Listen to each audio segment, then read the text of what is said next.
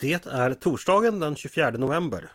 Jag heter Andreas Eriksson och du lyssnar på Ledarredaktionen, en podd från Svenska Dagbladet.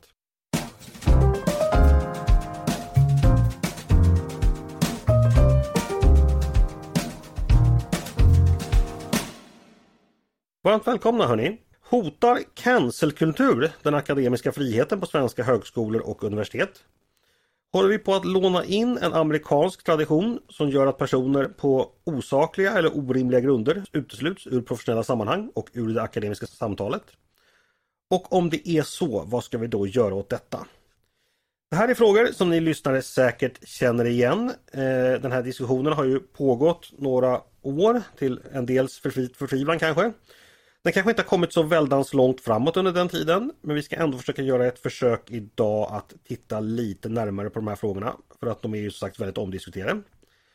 Bakgrunden till att det har kommit en ny vända just nu det är att vår nyutnämnde utbildningsminister Mats Persson eh, har förklarat att han vill utreda hur vanligt fenomenet med cancelkultur är i Sverige. Det här har inte mottagits med odelad glädje, eh, varken av akademin eller på andra håll. Eh, tvärtom har utbildningsministern fått en del mothugg. En sån här utredning är ett hån mot oss som är verksamma i en sektor som har helt andra och mycket allvarligare problem, skriver exempelvis Marie Demker och Erika Alm som båda är forskare på Göteborgs universitet. Och de menar att cancelkultur är en amerikansk företeelse i en kontext som inte alls kan överföras till vårt land och att det finns viktigare saker att fokusera på. Eh, och liknande åsikter har framförts på annat håll både av personer i och utanför akademin. Men vad ska vi då tycka och tänka om detta? Med mig för att försöka få ett svar på den frågan har jag två gäster, nämligen utbildningsminister Mats Persson själv samt docent Rebecka Selberg. Varmt välkomna båda två! Tack så mycket! Mats, eh, du är då liberal minister, men du är inte bara politiker, du är också utbildad forskare och doktor i ekonomisk historia, vad jag förstår. Det stämmer. Och Rebecka, du är inte bara forskare, du är också kulturskribent och medarbetare på Expressens kultursida. Vid sidan av att vara docent i genusvetenskap vid Lunds universitet och docent i sociologi vid Linnéuniversitetet. Fick jag det rätt där?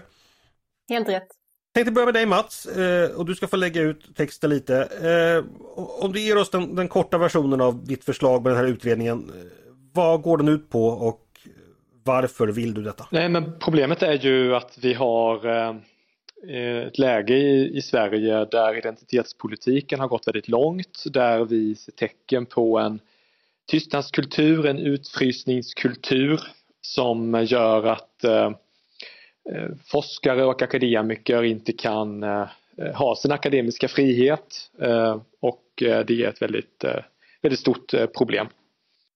Hur vet du det? Vi har ju sett ett antal exempel som har uppmärksammats eh, under de senaste åren. Och eh, jag som kommer från en liberal idétradition, jag tycker ju det är viktigt att slå vakt om den akademiska friheten och i det ligger ju, ligger ju att eh, enskilda forskare och enskilda lärare ska kunna använda de ord och de teorier som man själv eller ja, det inte ska finnas på förhand inte finnas ett förbud för vissa teorier eller vissa, vissa vissa ordval, utan att man har en, en diskussion och att akademin syftar till att man prövar teorier, prövar dem mot verkligheten eh, och på det sättet försöker via akademin komma fram till en, en, eh, en sanning eller eh, så nära verkligheten man kan komma.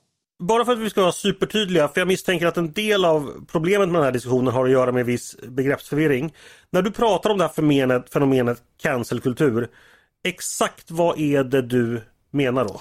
Ja, men det är just detta att eh, det finns eh, exempel på tystnadskultur, eh, exempel på utfrysningskultur där eh, forskare och lärare som blir ifrågasatta och där man då inte får, får stöd i sin yrkesutövning och det är ju ett hot mot den, den fria akademin.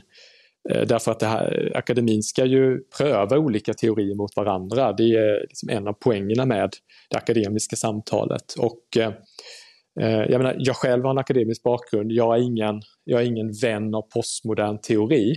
Men jag kan tycka, eh, i min forskargärning var det viktigt att ändå exponeras för eh, den postmoderna teorin. Därför det kan finnas frön som även jag kan ta till mig eh, ta till mig i. Och det där, det där måste att man på förhand säger att vissa teorier eh, eller vissa ord är förbjudna, det skapar ett, eh, en sämre akademi som blir mindre fri. Och i grund och botten handlar ju detta om liksom identitetspolitiska strömningar som har, har, har gått väldigt långt i Sverige, ännu längre i USA och där har det ju gått så långt som att framträdande akademiker med skilda eh, Eh, kanske utgångspunkter ändå har, har Francis Fukuyama, Salman Rushdie Eh, med flera eh, skriver, har skrivit öppna brev mot eh, den eh, utvecklingen på amerikanska universitet. Där, där man har förenats i kritiken mot den här idén om trygga rum, kritiken mot eh, att identitetspolitiken har, har gått för långt och där man står upp för den fria akademin. Och jag tycker att det är, den traditionen ska vi värna också i Sverige. Hey, I'm Ryan Reynolds. Recently, I asked Mint Mobile's legal team if big wireless companies are allowed to raise prices due to inflation. They said yes. And then when I asked if raising prices technically violates those onerous two-year contracts, they said, "What the f*** are you talking about? You insane Hollywood ass." So to recap, we're cutting the price of Mint Unlimited from $30 a month to just $15 a month. Give it a try at mintmobile.com slash switch. $45 up front for three months plus taxes and fees. Promoting for new customers for limited time. Unlimited more than 40 gigabytes per month. Slows. Full terms at mintmobile.com.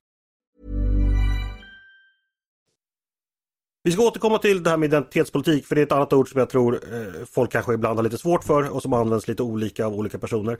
Men, men bara så vi blir helt tydligt, när du talar om ifrågasättande och utfrysning, det är alltså inte det normala akademiska ifrågasättandet att du har kommit med dina eh, forskningsresultat, här är mina, jag har ifrågasatt dina, utan det handlar om någonting helt annat som så att säga inte är legitimt ifrågasättande utan det kommer, eh, ja vad kan det röra sig om? Exempelvis att man säger att du får inte vara forskare här eller du får inte vara, vara med i vår församling eller vi fryser ut dig genom att helt enkelt eh, mobba dig i korridoren. Det, det, det är den typen av eh, vad ska jag säga, åtgärder vi pratar om. Ja, det akademiska, det akad, akademin handlar ju om att olika forskningsresultat, olika teoribildningar ska stångas mot varandra och, eh, och brytas. Eh, det är liksom en viktig del i akademin. Men det som vi har sett tecken på är ju att man ställer in föreläsningar därför att man tycker att eh, föreläsaren har fel utgångspunkt eller att enskilda eh, forskare och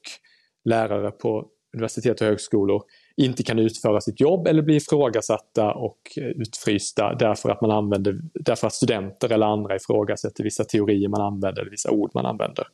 Eh, så det, det, är ju något helt annat. Så mm. den fria debatten inom akademin den är jätteviktig. Jag är själv sprungen ur den här liberala idétraditionen med, jag tycker hum, Humboldt universitetstraditionen där man ifrågasätter det. Det är det vi vill ha. Men inte att man på förhand förbjuder vissa teoribildningar eller vissa ord eller, eller, eller vissa åsikter. Eh, för då blir det akademiska samtalet eh, fattigare.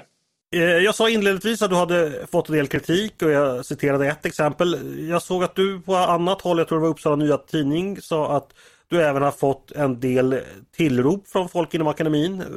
Vilka hör av sig och vad säger de?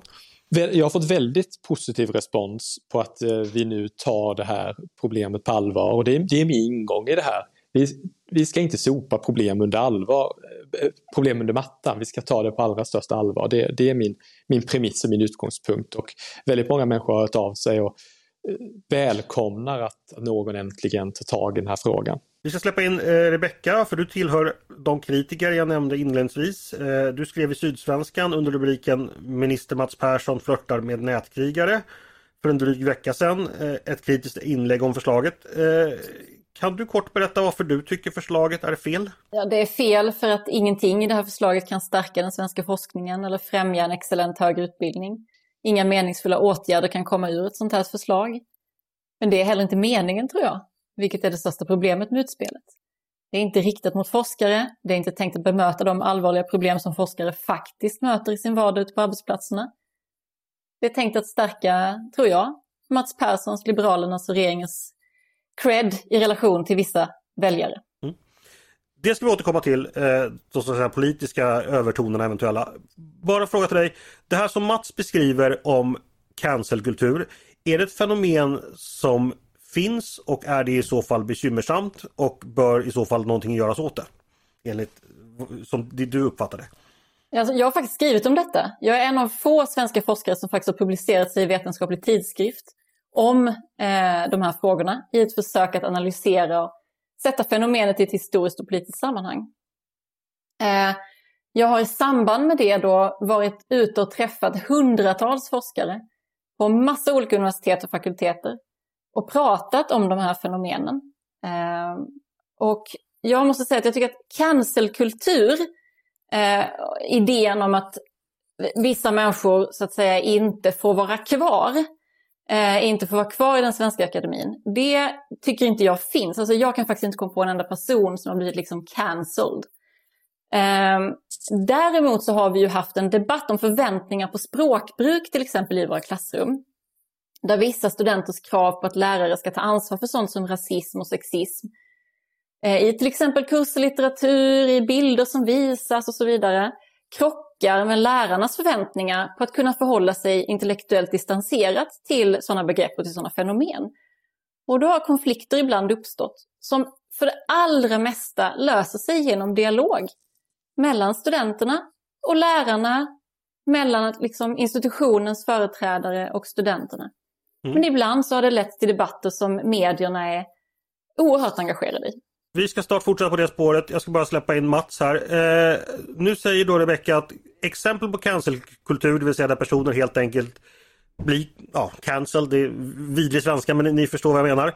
Det existerar inte och det här är ju en väldigt enkelt empiriskt faktum. Antingen så kan det existera eller så existerar det inte. Eh, ni är båda forskare. Mats, eh, vad tänker du när Rebecka säger att det helt enkelt inte existerar? Nej, men jag tror att om man tittar på eh, den debatt som har varit och som är just nu och om man tittar på de exempel som har varit väldigt uppmärksammade så tror jag det ändå är svårt att hävda att det inte finns. Eh, men däremot så kan man ju alltid diskutera, eh, eller jag tror det är svårt att hävda att det inte finns. Eh, och den, ja, Rebecka gjorde just det. Ja, men... Nej, men jag sa, inte att, jag sa inte att fenomenet med förväntningar på språkbruk inte finns. Däremot att man blir fullständigt, att man blir så att säga cancel, att man inte får vara kvar. Det mm. menar jag, det kan jag inte komma på en enda forskare som inte har kunnat vara kvar på, i universitetet och fortsätta forska och undervisa. Okej, ja, det var det jag tänkte på. För det här jag menar varför det är så viktigt med definitioner. För talar man om olika saker så kan man ju fortsätta tala hur länge som helst. Vi måste ju liksom ha ett gemensamt språkbruk här för att kunna föra det här. Så det var därför jag undrar Mats, det här med att om vi med cancel menar att folk helt enkelt slutar som forskare eller blir, blir sparkade eller sådär. Finns det eller finns det inte? Jag tror inte det är så man ska se på frågan, utan jag tror man ska se på frågan, eh, är det så att det finns eh, en kultur som en tystnadskultur eller en utfrysningskultur? Jag menar, vi har ju, vi har ju ett arbetsrättsligt regelverk i Sverige så att det, det förhåller, ju sig, förhåller sig alla till som, är, som är, är formellt, men det är, inte, det är inte det som det här handlar om. Det här handlar om Finns det en kultur eller, eh, som gör att enskilda forskare inte uppfattar att man kan utöva sitt yrkesgärning så som man vill? Och då finns det en rad indikationer på att eh, det inte är så och då måste man komma till, komma till botten med, med detta.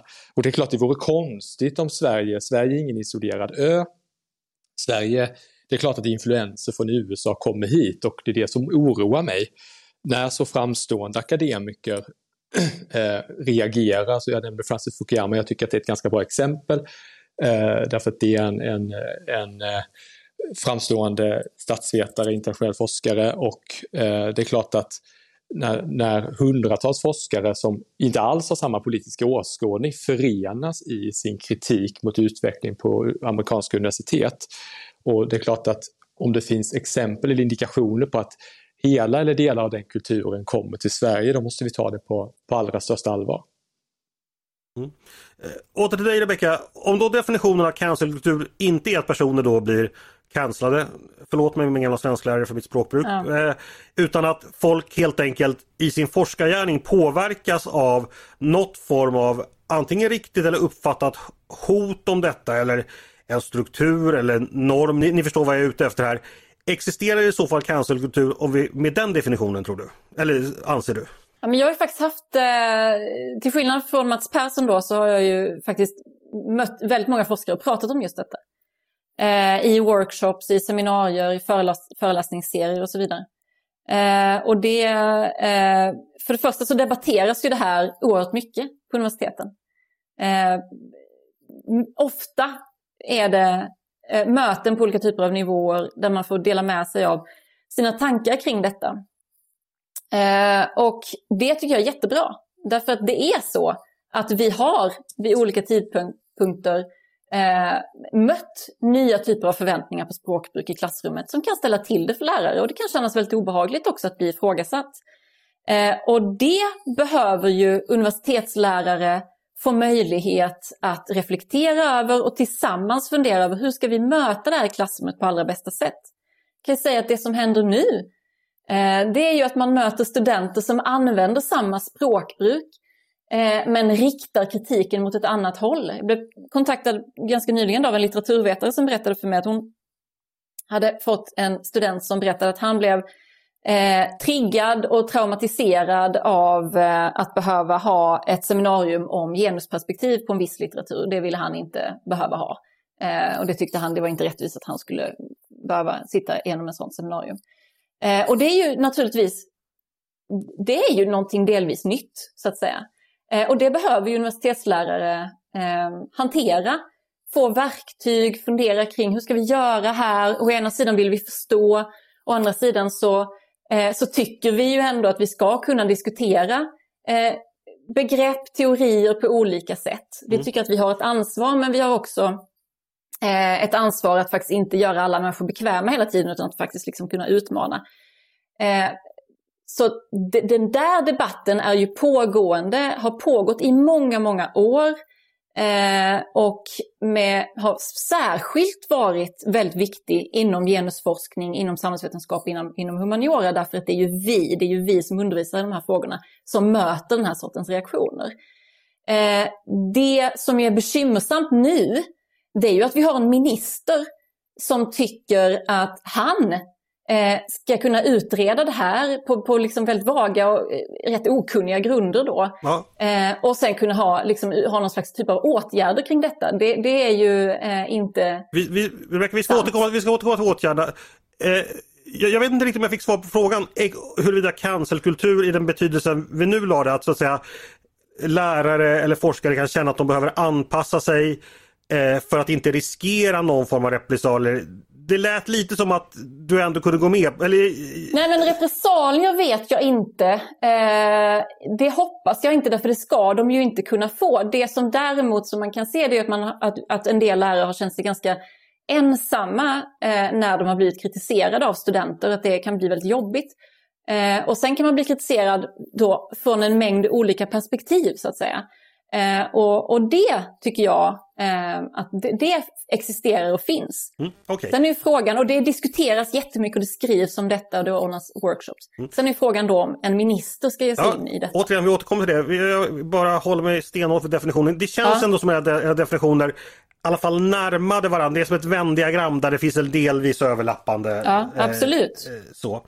Eh, tillbaks till dig Mats, du nämnde de här konkreta exemplen. Eh, de konkreta exempel du har nämnt och som jag tror de flesta känner till. Eh, det är ju dels det här som lyssnarna säkert känner till också med det som skedde på Konstfack eh, som började för snart två år sedan. Eh, då det var en professor där som ifrågasatte en antirasistisk debatt där kring ja, Jag orkar faktiskt inte egentligen rapa upp alla turer här. Ni som lyssnar har, har, känner säkert till det och det går att googla. Bland annat har Konstfack själva en utmärkt sida med massor med länkar. Det var ett exempel och det andra var ett exempel på en lärare vid Uppsala universitet. Hennes elever hade frågat hur man gjorde när man skulle söka på vissa äldre rasistiska begrepp och hon hade eh, berättat det och då använt ett av de äldre rasistiska begreppen som jag tolkade. Mats, de här två exemplen, eh, vilken roll har de spelat för, för att du har liksom så att säga vaknat och börjat engagera dig i frågan? Eh, tycker du de är, ser du dem som toppen på ett isberg eller är de i sig så allvarliga att de kräver åtgärder eller hur tänker du där? De är ju flera av de indikationer som finns men det finns ju väsentligt fler så det är de, de senast uppmärksammade men det finns ju, finns ju fler än det så att eh, det är inte så att de, de i sig själv eh, enskilda så att säga är skälet till, till att varför det här är ett problem utan det här är något som har vi har sett tecken på under, under eh, flera års tid och som har, har funnits tidigare än så. Så att det här är en större fråga än enbart de, de, två, de två exempel du, du nämner. Och jag tror det är mm. viktigt för samtalsklimatet att vi inte eh, att vi inte eh, liksom försöker, man behöver inte höja tonläget till det vi pratar om utan jag uppfattar inte mig själv som okunnig. Jag är väldigt, eh, väldigt eh, eh, jag tycker det är en väldigt styrka att jag som utbildningsminister har en akademisk bakgrund och jag betecknar inte mig själv som, som okunnig utan jag betecknar det som att vi, vi har det här problemet, vi har det här fenomenet och då behöver vi eh, göra det vi kan för att ta itu med det problemet. För mig som värnar den akademiska friheten och som kommer från en liberal idétradition där, där man verkligen ska kunna vrida och vända på, på perspektiven så är det viktigt att man på förhand inte förbjuder vissa teoribildningar eller på förhand förbjuder att man använder vissa ord utan det måste, det, det måste, akademin måste vara en plats där olika teorier kan, kan brottas och mötas och där man kan eh, föra fram olika perspektiv tänkte då gå in lite mer på politiken. I den kritik som jag refererade tidigare från Marie Demker och Erika Alm, eh, då skrev de så här, jag citerar. Mats Perssons insinuationer är så, så vaga att de, omöjliga, att de är omöjliga att bemöta och de lägger dessutom bevisbördan på den som tillbakavisar dem. Det är exempel på ett misstänkliggörande av verkligheten som länge varit högerpopulismens kännemärke. Du Rebecka är, är, är lite inne på på samma sak i, i din text. Du, du, skriver ju till och med att i, i, rubben är ju att det handlar om att flörta med, med nätkrigare. Och du har ju också antytt det här. Mats, vad tänker du om de här äh, att så att säga ditt förslag sätts mot bakgrund av den här politiska kontexten? Hur, hur vill du bemöta eller hur tänker du kring det? Nej, jag tycker det är väldigt, väldigt tråkigt och jag är väldigt förvånad. Eh, det som vi vill göra och som jag vill göra det är att jag vill stå upp för den akademiska friheten och att då eh, man tillbaka, eller att man enskilda forskare då kritiserar det för att det skulle vara en del av en högerpopulistisk agenda. Det tycker jag är väldigt, väldigt tråkigt och väldigt, väldigt farligt. Därför det är klart, det betyder att man då flyttar in en, en amerikansk debatt eh, eh, tradition eller det vi ser i USA, att allting blir väldigt, väldigt eh, politiserat. Jag, jag, tycker det är olyckligt, utan det här handlar ju om att stå upp för den akademiska friheten och att, att eh, eh inte ja, men att, att se till att universitetet verkligen är det som universitetet ska vara, en arena där olika teorier och hypoteser får, får prövas mot varandra. Det är det som tar vetenskapssamhället eh, framåt. Eh, så att jag tycker det är väldigt mm. tråkigt. Rebecka, du skriver ju exempelvis i din text att eh, det här exempelvis har att göra med ett regeringsunderlag som vill styra vad som ska läras ut på universiteten. Vilket jag tolkar då som Sverigedemokraterna. Nu säger ju Mats att det här är inte högerextremism. Han kommer bara från en eh, liberal tradition som vill att akademin ska fungera så bra som möjligt. Varför tror du honom inte? Eh, det är ju så... Ja, alltså om, om eh, Mats Persson tycker att det vore bra om vi kunde undvika politisering av det här, då kanske inte politikern Mats Persson ska eh, liksom ge sig in och bestämma vilka problem som forskarna eh, inte kan lösa själva, utan som han som minister måste in eh, och reda ut. Det, det, är ju liksom det första. Jag, jag tycker också att den liberala traditionen är den som jag omfamnar. Eh, och då blir det ju liksom, eh, krockar ju ändå verkligheten här. Va? Därför att om man då säger att vi ska inte politisera detta, då sitter jag ändå och diskuterar den här frågan med en minister. Mm. Eh, Mats Persson är ju inte forskare, han är ju absolut disputerad vid Lunds universitet, men han har suttit i riksdagen. Eh, han är ju politiker, det är ju det han är. Liksom. Eh, och det är vi forskare som har reagerat här, inklusive forskare som, som själva har känt sig väldigt utsatta här, har ju gått ut och sagt nu att det här är väldigt komplicerat för oss, för vi vill inte ha den här sortens politisk inblandning. Och så här, det, jag vet inte, det är svårt att liksom svara på det. Jag håller med, vi ska inte politisera det här. Det mm. tycker jag är helt rätt. Mm. Men du tror fortfarande att Mats Persson har någon form av högerpopulistisk, högerextrem agenda så att säga, ifall vi använder så luddiga termer? Eh, alltså jag ska väl inte sitta här och, och, liksom, eh, och spekulera i andra människors motiv. Jag kan ju bara konstatera Fast du gör ju lite det i din text. Ja, nej men det gör jag. Och det, det jag liksom erkänner att det, det är väl egentligen eh, inte helt snyggt av mig. Men jag, på något sätt, det blir ju svårt och det är vi många forskare som ändå har noterat detta. Eh, regeringen och regeringsunderlaget, eh, här har vi ju två partier som har motionerat i riksdagen om att vissa ämnen och vissa teman borde överhuvudtaget inte utforskas. Det ska inte finansieras och ska, man ska inte forska på dem. Genusvetenskap.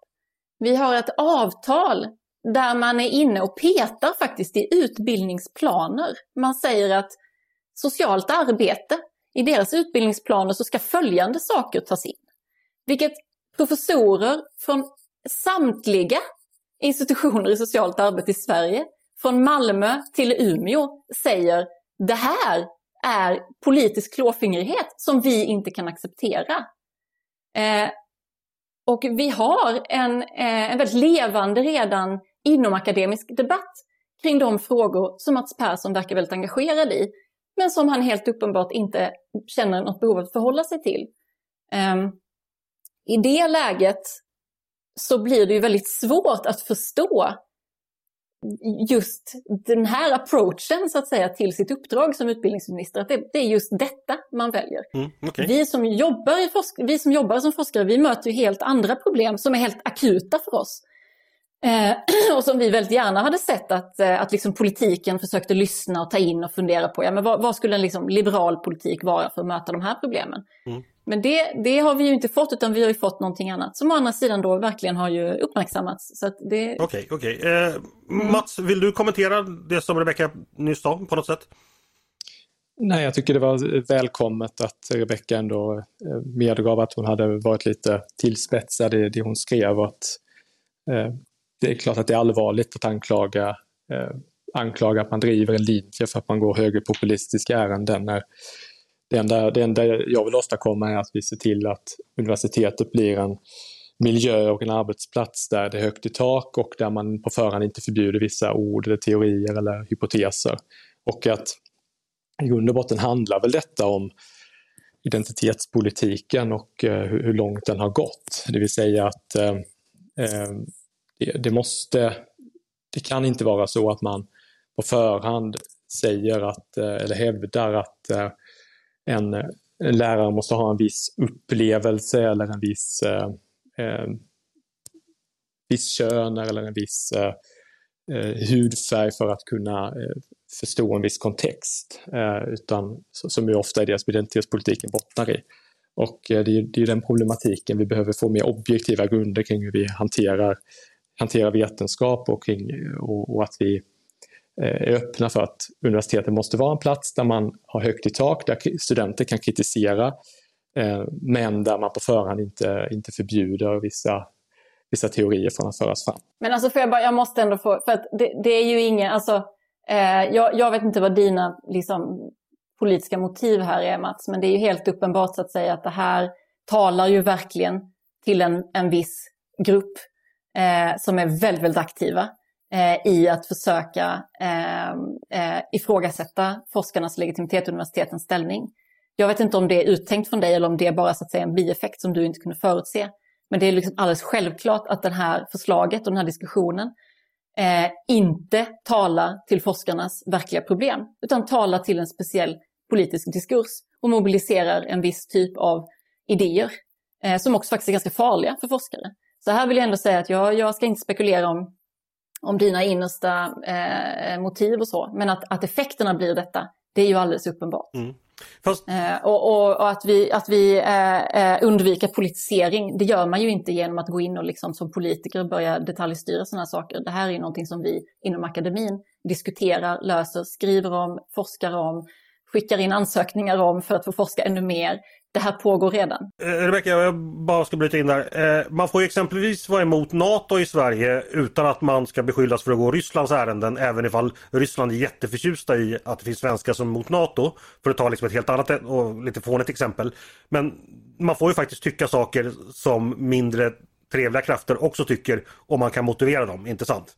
Ja, ja men det är, precis, det är precis detta jag menar. Jag, jag, jag ska inte uttala mig om, om Mats. Perssons inre drivkrafter nej. Nej, men, men jag, kan säga, jag, kan, jag kan ju säga effekterna. Ja. Jag kan säga någonting om effekterna så att säga. Jo, jo men du, och du lyfter fram vilka att du vet, nu håller fel personer med dig är ju egentligen inte ett argument, tänker jag. Eh. Nej, nej och det, det, är det jag säger. Jag ska, jag ska inte göra det. Men det jag, kan, det jag ändå kan se är att det talar ju ändå till en viss typ av diskurs eh, som inte har med forskare att göra. Och det tycker jag ändå, det vill man ju ändå säga. Liksom. Okay. Eh... Eh, för det, det, är ju en annan sak om man säger att nu, nu talar jag och, och, och den, här, den här gruppens vägnar och här ser jag att liksom XYZ behöver göras och sen så säger den gruppen att det här inte, har inte med oss att göra överhuvudtaget. Det måste man också få lov att göra. Ja, absolut. Eh, Mats, nu nämnde du igen identitetspolitik. Det är ett annat sådär eh, svårt begrepp som eh, man aldrig brukar bli överens om utan man brukar tala om sin egen definition av identitetspolitik och därmed så kan man också blir det svårt att komma överens. Vilken roll skulle du säga att vad är identitetspolitik i det här fallet och vilken roll spelar det? Nej, men, eh, om man tittar på de här uppmärksammade fallen och om man tittar på utvecklingen internationellt så är det klart att, eh, att studenter har rätt, ska ha rätt att kritisera, det tycker jag är viktigt. Studenter ska ha rätt till inflytande, det tycker jag är viktigt. Eh, men det är ju, det är ju viktigt att Eh, det inte utvecklingen går till en riktning där man eh, hävdar att eh, den enda som kan förstå en viss, ett visst historiskt skeende eller kan förstå ett visst fenomen är en individ som själv har upplevt det eller som har en viss hudfärg eller som har ett visst kön eller som har en viss sexuell läggning och så vidare. Då, då hamnar identitetspolitiken väldigt långt. Eh, eh, och, och där tycker jag det är viktigt att gå tillbaka till en mer liberal idétradition där man eh, försöker ta lärdom av historien, försöker använda teorier och testa hypoteser baserat på teorier och försöka se i vilken utsträckning de överensstämmer med verkligheten. Och sen på det sättet så förbättrar ju forskningen vår förståelse om vår samtid och också om, om historien. Och det är klart, de tendenserna ser vi i hela världen och vi, vi ser dem också i, i, i Sverige. Och det här uppropet som jag, jag nämnde tidigare med Francis Fukuyama är ju, ett, är ju ett exempel på det, att det har gått oerhört långt i USA. Där är vi inte i Sverige. Eh, men de tendenserna som finns i USA, de måste man, och att, och att delar av dem kommer hit, det måste man ta på, på stort allvar. Och det är klart, identitetspolitik är, det är, liksom, det är ju inte en liberal idétradition i mitt perspektiv. Eh, utan det, det, är ju någonting annat som är en väldigt kollektivistisk eh, utgångspunkt eh, som, eh, som jag, jag tror eh, när, när den tar sig, in, tar sig in så att säga, i den akademiska eh, miljön och påverkar hur föreläsare, hur lärare på universitet eller hur forskare på universitet, hur man, hur man upplever sin, sin situation och sin gärning och sin ak akademiska frihet, då, då behöver man ta det på allvar. Bra, då fick vi bara lite kort om identitetspolitik. Eh, Rebecka, jag vill fråga dig, de här casen ändå som är ändå lite fasta klipper att hålla fast i på det här stormande havet. Eh, konstfack och det här fallet i Uppsala. Eh, när, tänker, när du tänker på dem, eh, är det case som du tycker är värda att fästa uppmärksamhet på? Är de beklagliga på något sätt? Och ser du dem som del i någonting annat och större som en struktur eller någonting liknande? Eh, jag tycker att eh, det definitivt är någonting för universitetslärare att diskutera och verkligen fundera över. Eh, och det tycker jag att vi som jobbar i de ämnena har ett alldeles särskilt ansvar att göra. Och det tycker jag att vi ska göra genom att vara precis på samma sätt som vi är när vi närmar oss andra problem, nämligen att vi håller fast vid liksom vår analytiska skolning, att vi försöker verkligen eh, förstå eh, vilka, vad det är för typ av politiska, sociala, kulturella förändringar vi ser och hur de påverkar oss. Att vi försöker vara reflexiva, det vill säga att vi försöker förstå hur vi, hur vi själva reagerar och varför. Och hur vi genom att förbättra vår praktik eh, också eh, kan möta den här typen av utmaningar i klassrummet. Det, men det vill jag verkligen säga också, att det är ju alltså samtal som pågår. Eh, det är en specifik utmaning som vårt yrke har eh, och som vårt yrke också tror jag har unikt goda förutsättningar för att faktiskt ta sig an. Eh, så det, det tycker jag är viktigt. Mm. Men, men då gäller det ju att vi får möjlighet att, att, att närma oss dem som just forskar och universitetslärare. Okej, okay, men det, med, det, det är ändå ett väldigt reellt motargument. Vad tänker du om det Mats? Ifall jag, jag lite slarvigt sammanfattar Rebecka att ja visst det kan finnas problem men de sköter vi själva och vi kommer sköta dem själva mycket bättre än du som minister. När du får det argumentet, vad, vad tänker du då? Nej, men eh, jag delar den uppfattningen att jag tror att eh, det är väldigt svårt att lagstifta sig till en förändring kring detta och det har jag varit tydlig med från början att det ser inte jag framför mig. Eh, jag förstår inte riktigt hur det skulle gå till ärligt talat och jag, ser inte riktigt att det är vägen framåt. Eh, utan det här handlar ju om att eh, med kulturer, kulturer kan man inte lagstifta bort. Kulturer är kulturer och de måste man förändra på, på ett på annat sätt. Men att sopa problemen under mattan tror jag inte heller är, ett, eh, är en lösning. Tycker du jag tycker får- du att, jag får- förlåt, förlåt, jag får- tycker du att Rebecca Ja. och de som tycker som hon sopar problemen under mattan? Jag bara notera bara att i den här diskussionen som har, har uppkommit så finns det ju de som eh, med, med väldigt stark emfas och med väldigt stark självsäkerhet säger att, eh, inte Rebecka då eh, kanske, men andra som varit ute i debatten finns det ju de som säger att det här inte är ett problem eller det här inte finns. Eh, men men eh, Okej. min linje är att eh, det här är ett fenomen, vi måste ta det på allvar och eh, vi ska inte sopa det här problemet under mattan. Då närmar vi oss ändå problemets stora kärna här och det har att göra med politikens relation till akademin. Eh, för det, det är ju någonting som Mats, du har betonat det här med armslängds avstånd som man ofta använder. Det är ett begrepp som, ja, det kan ni googla på ni som lyssnar, används jätteofta. Eh, Rebecka, du har också varit inne på det. Eh, Mats, uppenbarligen så är ju då att en del av kritiken mot dig har att göra med att du som politiker kommer för nära. att ja, det, Folk kanske till och med erkänner att du har en god poäng och så vidare men, men politiken ska inte in i akademin på det sättet som du gör i det här fallet. Vad, vad tänker du om den kritiken? Nej, men jag har full förståelse för den kritiken. Det hade jag, eller den känslan och det, det hade, den känslan har jag själv burit med mig under mina år när jag jobbade inom akademin. Så att den har jag full, full förståelse för. Ehm, och eh, det är därför jag vill vara tydlig med det. Jag kan säga det en gång till att jag inte liksom ser framför mig någon, att en, lag är lösningen på det här problemet.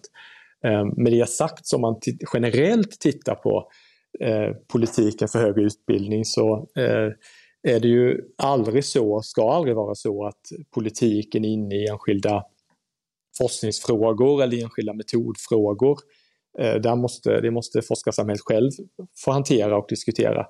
Ehm, men däremot på ett övergripande plan så är det klart att politiken alltid sätter ramar. Det finns liksom ett ramverk för inom vilken forskningen verkar. Därför det, det här är ju skattepengar så det är så mycket pengar vi satsar på forskning och dels vilken, liksom, vilken övergripande inriktning forskningen har. Om det är eh, man vill satsa på teknik, medicin eh, eller vad man nu kan tänkas vara som man vill, vill lägga, lägga resurser på ur, ur skattebetalarnas perspektiv och hur man i, i eh, brytningspunkten tillsammans med den svenska industrin kan utveckla nya, nya produkter.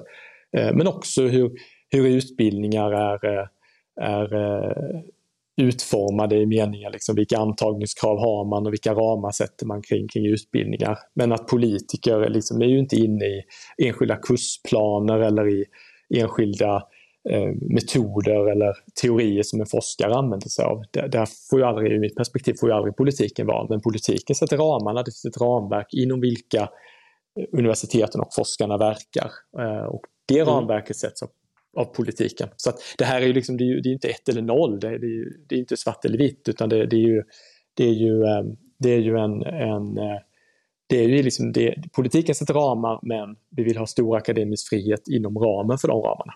Eh, Rebecka, om vi tar in dig just det här när det gäller politikens relation till akademin. Eh, som jag har tolkat dig så är din kritik handlar rätt mycket om att här kommer politiken för nära. Eh, vad, vad riskerar det att leda till? Ja, men alltså jag, jag tycker att det finns eh, eh, flera problem eh, med detta. Det är ju en typ av politisk klåfingrighet som vi ser här. Det här är ju inte, är ju inte så att säga ramarna. Eh, och, utan det här är ju faktiskt att man går in i professionens sätt att hantera sin verksamhet. Eh, man, man, eh, i, I en profession som befinner sig eh, i faktiskt ett väldigt komplext socialt landskap eh, där man förhåller sig till eh, politik och ekonomi och till liksom de här eh, sant liberala värdena om att kunna tänka fritt. Eh, där väljer en minister ut ett specifikt och mycket marginellt fenomen. Mycket, mycket marginellt fenomen. Eh, och säger att det här, det här ska politikens ramar komma in. Eh, det är en typ av politisk klåfingrighet som är väldigt olycksbådande för universitetens ställning. Konkret tror jag att det egentligen har svårt eh, att, att bli så mycket av detta. Det är lite tuffhetssignalering. Men precis som Mats säger, han kan inte lagstifta om detta. Det finns redan lagstiftning som i så fall ska användas. Man får inte frysa ut varandra på arbetsplatser. Det, vi har en arbetsmiljölagstiftning, vi har en antidiskrimineringslagstiftning och så vidare. Så det finns ingenting som Mats kan göra egentligen som något slags politiskt verksamt här. Eh, utan det, det, här är ju att signalera liksom att jag har valt ut den här grejen.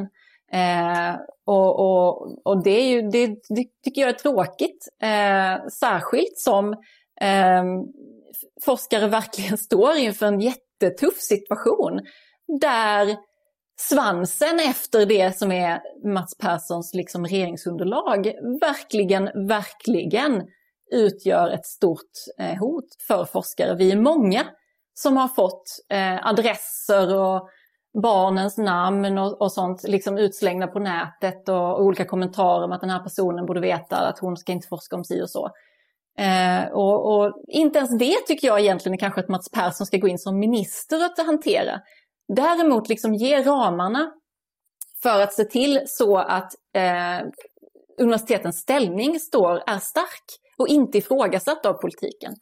Eh, men låt också oss så att säga äga våra professionella eh, frågor eh, med vårt, vår, liksom, eh, enligt våra bedömningar och vår kunskap. Det tycker jag. Eh, Mats, vill du kommentera någonting där? Nej, men man, man kanske jag önskar att man kan ha två tankar i huvudet samtidigt. Att det ena är ju att eh, vi är alla medvetna om att det både på, både på vänster och högersidan i de politiska sfärerna, långt ut på eh, ja, respektive svans av den politiska skalan finns element som eh, är våldsamma och som eh, hotar och som beter sig väldigt illa. Det finns både vänster och högerkanten eh, på, i svansarna. Och det är väldigt, väldigt eh, det, det är ju liksom ett jättestort eh, samhällsproblem. Och, och, det måste vi ta itu med med full kraft. Det är en frågeställning. En annan frågeställning handlar om eh, identitetspolitikens framväxt och eh, den här ty tystnadskulturen, utrysningskulturen som, som eh, Eh, vi ser tydliga indikationer på på våra lärosäten och som har sin grund i den amerikanska utvecklingen. Eh, så att det, det, båda de här två frågorna måste vi kunna hålla i, i, luften samtidigt och, och diskutera. Eh, och det tror jag är viktigt att göra. Jag ska bara påminna om, det vi pratar om här, det är ju alltså en sektor som omfattar eh, ungefär 40 olika institutioner spridda över hela landet. 80 000 anställda men dessutom nästan 400 000 studenter. Så det är, eh, jag tror ingen av oss har en total överblick av det hela. Men vi ska ta och runda av tycker jag och som vanligt när det har varit lite debatt och sådär så ska jag inte egentligen säga någonting sammanfattande. Jag tycker ni kan få varsin lite runda och säga vad ni tycker är det viktigaste att lyssnarna ska ta med sig från den här diskussionen. Och då tänker jag att Mats, kan du bara börja sammanfatta vad du tycker är det viktigaste vi har, vi har pratat om idag? Det handlar om eh, att verka i en liberal idétradition. Att eh, se till att eh, universitetet är en arena för akademisk frihet där man inte förbjuder teorier eller ordval på förhand, där man eh, inte eh, där man tar, tar itu med eh, den här tystnads och utfrysningskulturen som vi ser indikationer på. Och det är väldigt viktigt att ta den här frågan på, på, på stort allvar. Och det handlar ju i grund och botten om att vi vill att vetenskapen ska ta samhället framåt, att vi vill att olika eh, teorier, olika åskådningar ska få brytas mot varandra för att eh, få fram kunskap som, som eh, vi alla sen kan, kan använda oss av. Och för att det ska vara möjligt så måste universitetet vara en, en miljö där det är väldigt, väldigt, väldigt högt i tak, där man erkänner eh, kritik, där man får framföra kritik men där inga åsikter eller teorier på förhand är, är förbjudna och där eh, enskilda forskare har stor frihet och, eh, och inte, eh, inte drabbas av, eh, av eh, den här kulturen. Och Rebecka, vad, vad skulle du vilja, om du fick få sammanfatta för lyssnarna, som de ska ta med sig? Universitetet är en fantastisk intellektuell miljö som präglas av rätt svåra eh, förutsättningar just nu. Eh, ett stort problem är att den akademiska friheten hotas. Den hotas på två sätt. Den hotas av att människor använder begreppet akademisk frihet utan att faktiskt förstå vad det innebär. Eh, och den hotas genom en politisk klåfingrighet som innebär att politiker går in, väljer ut små utsnitt, marginella fenomen eh, för att skapa sig en, en, en ställning och signalera en viss typ av politik som jag menar ligger oerhört långt från de liberala värderingarna.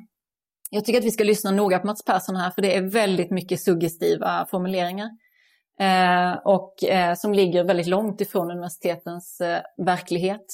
Vi har haft en del eh, situationer där förväntningar på språkbruk och på texter och på, på lärares och studenters ansvar har ställts till sin spets. Jag tycker att de för det mesta har lösts på ett ganska bra sätt. Vi har mycket att lära av detta. Men det är otroligt problematiskt att vi har en minister som eh, går in och eh, faktiskt trampar in på universitetslärarnas eh, professionella eh, område här mm. Eh, för att signalera en viss typ av politik. Stort tack! Eh, och därmed vill jag säga tack till er båda, till Mats Persson, utbildningsminister och Rebecka Selberg, docent vid Lunds universitet för att ni ville komma och medverka i podden. Vi kom kanske inte, eller ja, helt säkert kom vi inte hela vägen i den här svåra diskussionen. Men kanske kom vi en liten, liten bit. Jag hoppas i alla fall att ni som har lyssnat tycker det. Och det ni har lyssnat på, det är Ledarredaktionen, en podd från Svenska Dagbladet. Ni är som vanligt varmt välkomna att höra av er till redaktionen med tankar och synpunkter på det vi precis har diskuterat. Kanske en del akademiker eh, som är intresserade av att ge sin syn på saken. Eller om ni har också idéer och förslag på det vi ska ta upp i framtiden. Eh, då får ni också förstås höra av er på ledarsidan svd.se. Dagens producent, han heter Jesper Sandström. Jag heter Andreas Eriksson och jag hoppas att vi hörs igen snart.